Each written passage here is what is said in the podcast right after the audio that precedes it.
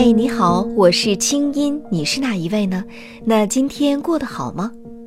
武志红，著名心理专家、心理专栏作家，清音对话武志红，一起聊聊中国式的情与爱，请听第十三集：女性单身真的有这么可怕吗？欢迎添加微信公众号“清音”，说出你的心事和你的故事。吴老师，我前两天看到一篇文章啊，这个文章的标题特别吓人，叫《两亿中国人单身，难道不可怕》。这个文章标题我也留意到了，但是没有点开看。对，因为我看到他说不可怕，所以我点开看的目的是想想看看有多可怕啊。对，然后文章当中是这么说的：说这个，据中国新闻周刊报道，国家民政局数据显示说，中国单身男女的人数已经近两亿，主动选择单身的这个。单女明显增多，就是女性更愿意选择单身。据第六次人口普查数据显示，三十岁以上的女性人口当中，有百分之二点四七未婚。这百分之二点四七听上去也不算太多，对对对，对吧？但是我们再来看这个数据，说这个上海市社会科学院文学所的一位助理研究员，在这个都市单身女性的生存状况考察当中指出啊，说。主动选择单身的单女都在干嘛呢？说百分之三十点三五的单女在攒钱买房，嗯，比例超过了买衣服和美容，嗯。于是呢，某些情感专家就说了，说这个这都是因为大城市生活压力大，嗯，人与人之间关系相对疏远，彼此之间情感依赖小，所以呢，单身潮就大爆发了。你怎么看？你这样讲，我立马想到一些朋友的故事。我想他们可能确实是。做了比较长的时间的这种单身的准备，那确实自己得买房啊。我觉得这像是一个蛮自然的一种准备。嗯，就是听上去这些数据，嗯，或者这篇文章它的视角呢，是一种怎么办？假如单身成为潮流，这个社会岂不是太吓人了？这首先你看，这有点像上帝视角，这样讲还不对，这叫皇帝视角。说咱下面有十三亿臣民，两亿他们不打算生孩子了，这咋办呀？或者像父母的视角是吧？就会觉得孩子们怎么能够怎么怎么样，怎么怎么样。嗯。但是如果说我们去了解这些人，那我身边有这样的朋友，比方我在《广州日报》工作当年，确实是报社里头，我觉得那个比例要比这个比例高至少得十倍以上。哦。就是那个，你看过了三十以后，单身女性非常之多。嗯。那为什么呢？这个现象其实挺值得探讨的哈。为什么三十岁以后的这个单女比单男要多呢？我的理解是这样的，就是确实是，比方说像我这些像我这些朋友们，他们关于未来、关于婚姻、关于家庭有他们的一些想法，那没有达到他们所要的这个标准，所以他们就不接受进入婚姻。嗯，那可是男的好像可以凑合进入婚姻是吗？嗯，是啊，论比例来讲，好像确实是男性结婚的比例要高。诶，或者我们可以这样来理解，这样讲我就立马就想到我自己的一个直观的数据啊。嗯。我其实会觉得，就是在中国式的婚姻里头，对女人不公平。哦，为什么？所以很多女性她有感觉，会觉得，嗯，如果进入婚姻，自己不一定值，除非找到真的对自己很好的男人。嗯，你刚才问了为什么，我讲一下我的观察。嗯，呃，我在那个二零幺二年的时候，当时正好就赶上各种各样的同学聚会，因为我是一九九二年考上北京大学的，那首先是高中同学毕业二十周年聚会，对呀，本科同学入学二十周年聚会。当时聚会之后很有感慨，就是接着又去见了初中同学什么的几个。后来我就发现，我是这样的直观的比例：嗯，初中的同学里头，女性都长残了，哪怕当年的班花呀什么的，就是那个都长得不成样子。说实话，皮肤、身材，嗯，包括穿着都很糟糕。但是我初中同学多数都在农村，嗯，因为我是河北省无极县的，就是说。那么就说他们在农村里受很大的影响。那么接着我的高中同学，我读的是省重点高中，所以那个有一部分在农村里头，有一部分是在小城市或者还大城市里头。嗯，你就感感觉到他们就是生存状态已经有有所好转，但是仍然长残的很多。其实男性我们初中同学活的也不怎么样，但是他们普遍自恋的不得了，牛逼哄哄的，都觉得自己活得很好。那种自恋程度比我们高中同学和大学同学都高很多，就那种得意感。然后高中同学能够感觉到男性的生存状态，就是他当然男女生存状态都比初中要好，嗯，但是他们那种程度，你会看到仍然是女人要比男人活得要差，而且差很多。哦，但男人的这个自恋程度有所减低，但是仍然也比较高。但是到了大学同学，我是北京大学心理学系毕业的，嗯，呃，我感觉女性比男性活得好。哦，哎，这是为什么呢？我的理解是这种啊，先讲大学同学，大学同学的话，其实这个社会对男人要求挺高的，男人的社会经济地位你活不出来，你只是一个普通的白领什么的，其实你挫败感比较重。特别像北京大学，我们可以想象，可能很多人功成名就啊，就是说有很多地位比较高啊，对。但是如果你那个你你作为男性，你还是一个普通的社会地位，其实那个时候你就会觉得自己活得很失败。对。但是女性就没关系。嗯，女性如果觉得自己是一个普通的白领或者怎么样，她们那种知识啊，一些什么东西，就是让他们就是活得很自在。但总之，你能感觉到女性反而这种本科生、研究生里头，她们活得蛮自在的。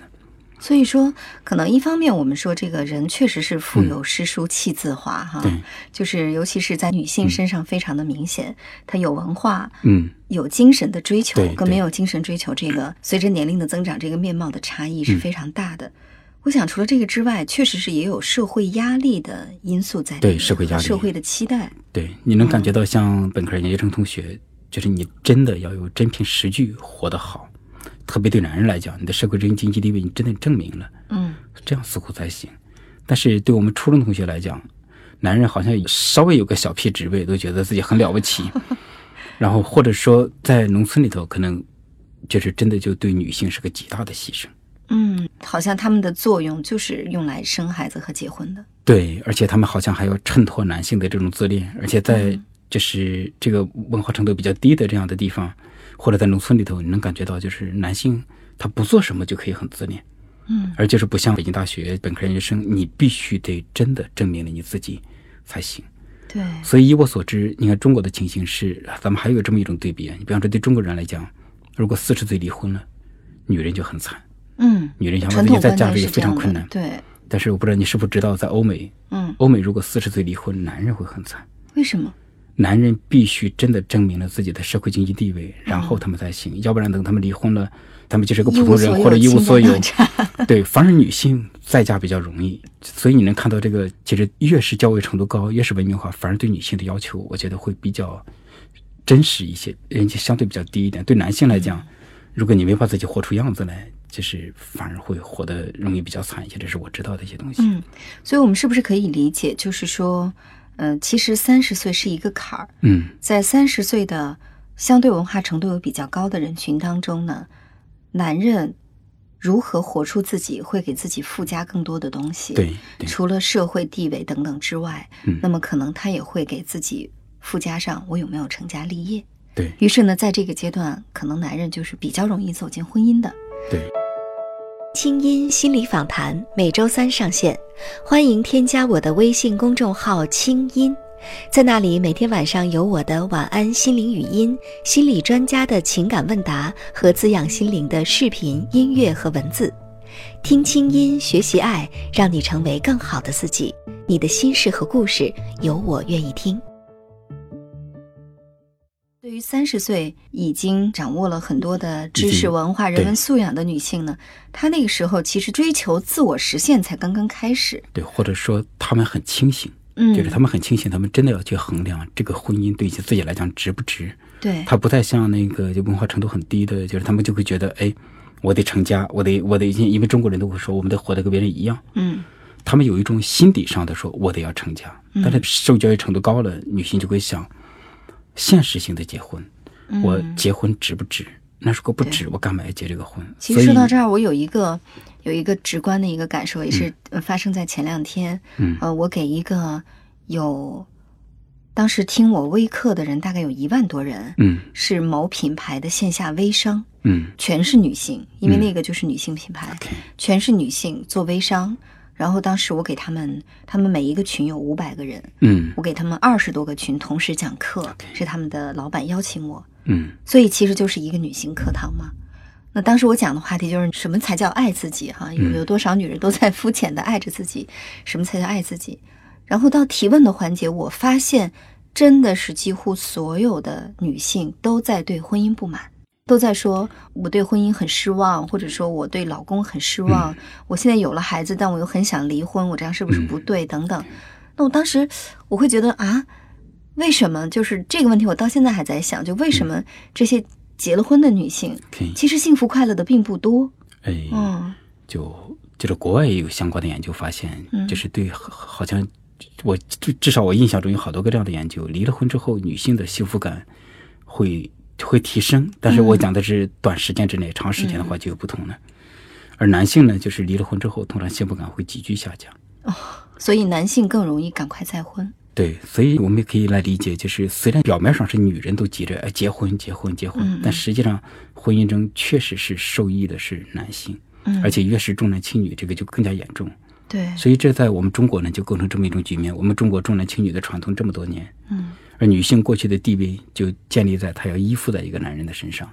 所以她不结婚，可能她就会死，说的夸张一点，是就会一无所有生存。所以就是在我们潜意识深处，女人就会觉得有一种恐慌感，我必须得把自己嫁出去。而且受教育程度越低，可能这是一种更加无意识的；但受教育程度高的人，他可能这种就越来越清醒。他就会觉得我的价值没必要依附在一个男人身上，我可以自己挣钱，是我可以把自己养活得很好。嗯，那么虽然内心深处还有这样的恐慌，但是他意识层面就越来越清醒。对我们说，这个恐慌是文化带来的。我们女性现在依然会对自己没有伴侣这件事情会顾影自怜。对，但是清醒理性的时候就会想。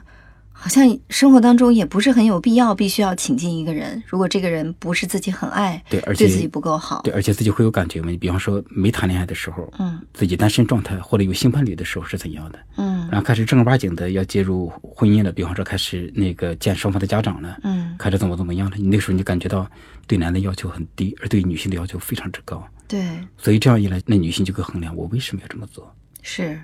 那其实说到这儿啊，我们今天聊这个单身潮哈，嗯，我相信以后单身潮一定会人数越来越多。为什么呢？你看以前吧，这个董永七仙女的时代呢，是你耕田来我织布，你挑水来我浇园。现在男人需要女人织布吗？嗯，对吧？这个不需要女人做衣服，嗯，怎么都能买到衣服。嗯，男人必须要女人来给做饭吗？不用啊！现在吃饭这个事儿这么方便，有这么多的 app，呃，甚至还有那种什么呃，几乎可以各种各样吃遍百家饭的各种 app，对吧？你你怎么都可以送餐到家。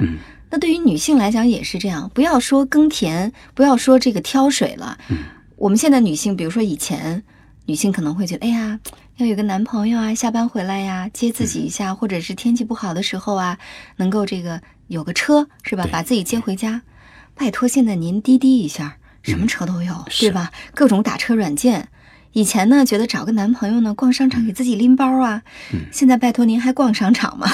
现在快递小哥是不是比男朋友靠谱多了吧？所以说，在这种情况下，当婚姻的这个。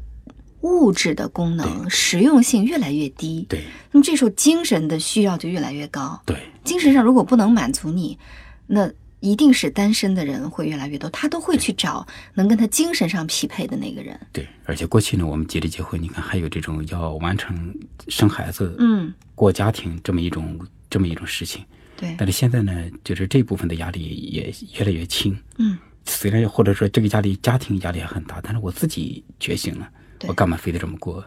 所以你能看见，这个文明程度越高，就是受教育程度越高，这种就是单身潮会越来越多。像美国甚至都提出来婚姻解体，而在北欧，据说婚姻都已经接近于解体了。他们的单身率非常之高。大家都在讨论婚姻这个制度，哈，对，这种其实是反人性的这种制度，到底是不是合理？那当然，这个制度不在我们的讨论范围之内，但确确实实，比如说像台湾啊，中国台湾。他们现在确实是结婚率也越来越低，嗯，然后生育率也低，所以真的是很多的地方都开始，你生孩子，政府是奖励你钱的啊，因为政府现在有为这个事情感到焦虑。那随着社会的发展，肯定我们的单身的问题会越来越严重。但是确确实实，单身其实不是问题，真正能给社会带来问题的是很多生病的家庭。嗯嗯，生病的家庭造就生病的孩子，这才是真正造成社会问题的根源。对，如果单身。单身意味着就是我一定要追求高质量的生活，那这是很棒的部分。